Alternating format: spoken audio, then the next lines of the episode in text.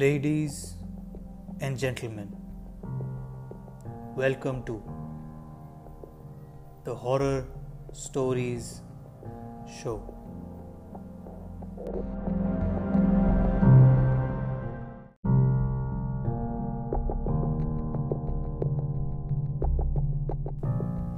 اس podcast کا حصہ بننے کے لیے آپ اپنی سٹوریز مجھے ای میل کر سکتے ہیں یا اپنے وائس نوٹس مجھے بھیج سکتے ہیں۔ میرا ای میل ایڈریس اور وائس نوٹس کا ایڈریس ڈسکرپشن میں دیا گیا ہے۔ آئی میک شیور کہ آپ کی سٹوریز اس شو پر ضرور فیچر ہوں۔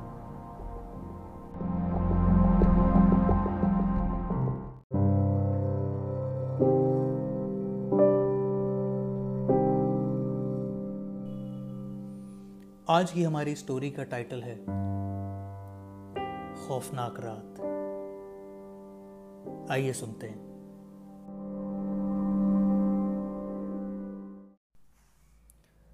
مجھے وقت پر گاؤں پہنچنے کی جلدی تھی۔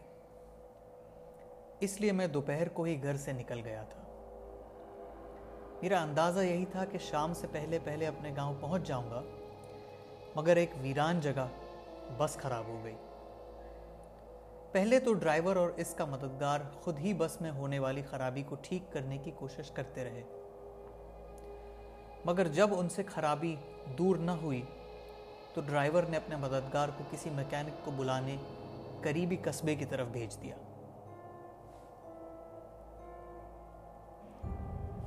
میکینک کے آنے کے بعد بس کے ٹھیک ہوتے ہوئے شام ہو گئی۔ جب میں اپنی منزل پہ بس سے اترا تو رات کا اندھیرا گہرا ہو گیا تھا۔ گاؤں تک پہنچنے کے لیے مجھے ایک کچے راستے پر چلنا تھا۔ اس راستے پر ابھی مجھے تین کلومیٹر پیدل سفر کرنا تھا۔ میں بڑی سڑک سے اتر کے گاؤں جانے والے رستے پر چل دیا۔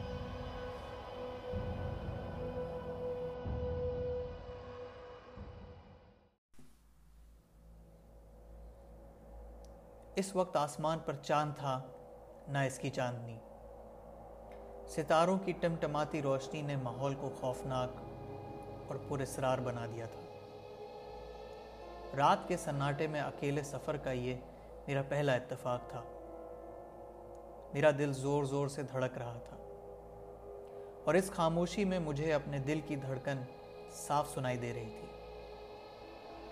ابھی میں تھوڑا سا راستہ طے ہی کر سکا تھا کہ اچانک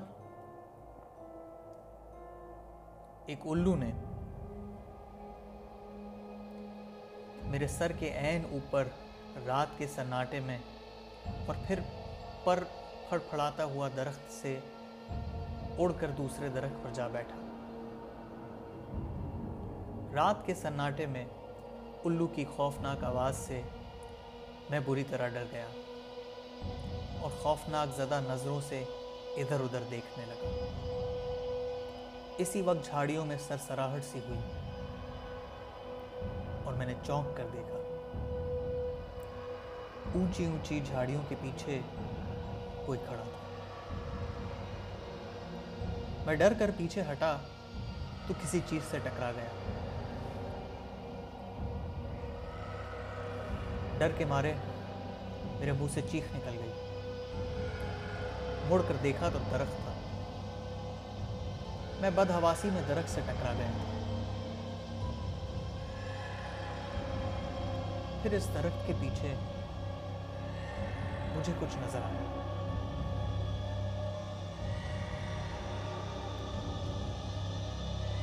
کچھ انسانی شکل جیسا محسوس ہو رہا تھا۔ میں پیچھے ہٹا تو وہ میری طرف بڑھنے لگا۔ میں ڈر کے بھاگا اور بھاگتا ہی چلا گیا۔ میں اندھا دھن بھاگ رہا تھا مگر اچانک گیا۔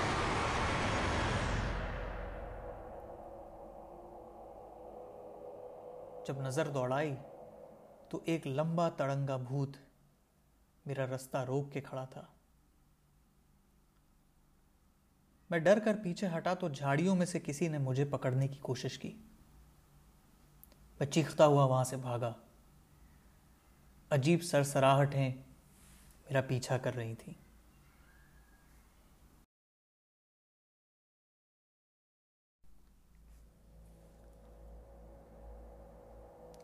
بھاگتے بھاگتے میری نظر ایک چڑیل پر پڑی، جو بال کھولے درخت سے الٹی لٹکی ہوئی تھی۔ اندھیرے میں اس کی آنکھیں انگاروں کی طرح لگ رہی تھیں۔ وہ مجھ پر جھپٹی، تو میں چیخا اور وہاں سے بھاگا۔ بھاگتے بھاگتے کھیتوں میں اتر گیا۔ میں فصلوں اور جھاڑیوں کو پھلانگتا ہوا بھاگا چلا جا رہا تھا کہ اچانک میرے قدموں تلے سے زمین نکل گئی اور میں منہ کے بل گر پڑا۔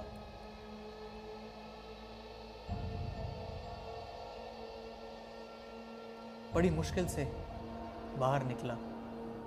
کیچڑ اور مٹی میں لیپ۔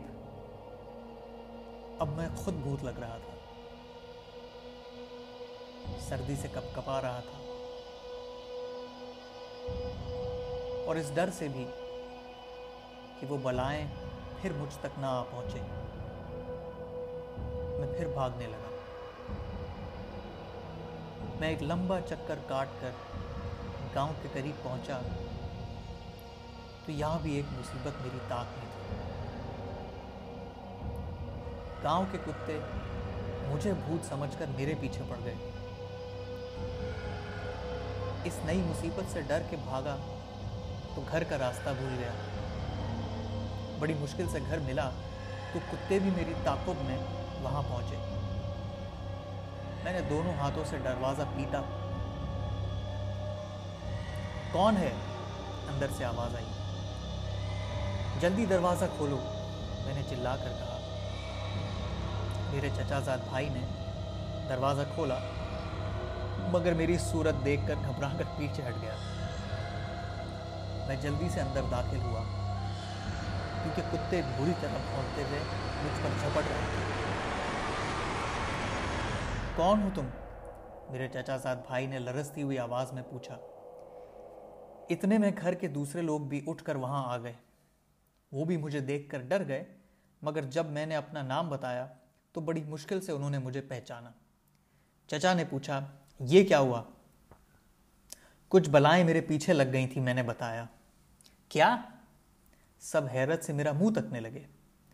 میں نے تفصیل سے بتایا تو چچا جان ہنس پڑے اور بولے، وہ بلائیں بلائیں کچھ نہیں تھی تم اپنے تصورات سے ڈر گئے ہو۔ تم نے اندھیرے میں درختوں اور جھاڑیوں کو بھوت اور چڑیلے سمجھ لیا تھا۔ البتہ الو اصلی تھا۔ جب میرے اوساں ذرا بحال ہوئے تو میں نے سوچا چچا ڈان ٹھیک ہی کہہ رہے تھے۔ یہ میرے تصورات ہی تھے جو اندھیرے میں بھوتوں اور چڑیلوں کا روپ دھار کر گئے مجھے ڈرا رہے تھے۔ کیونکہ میں ہر وقت بھوتوں اور چڑیلوں کی کہانیاں پڑھتا رہتا تھا۔ اسی خیالوں نے مجھے آج سچ مچ ڈرا دیا تھا۔ بس یہ سوچ کر میں نے سکون کا سانس لیا کہ یہ سب میرا تصور ہی تھا۔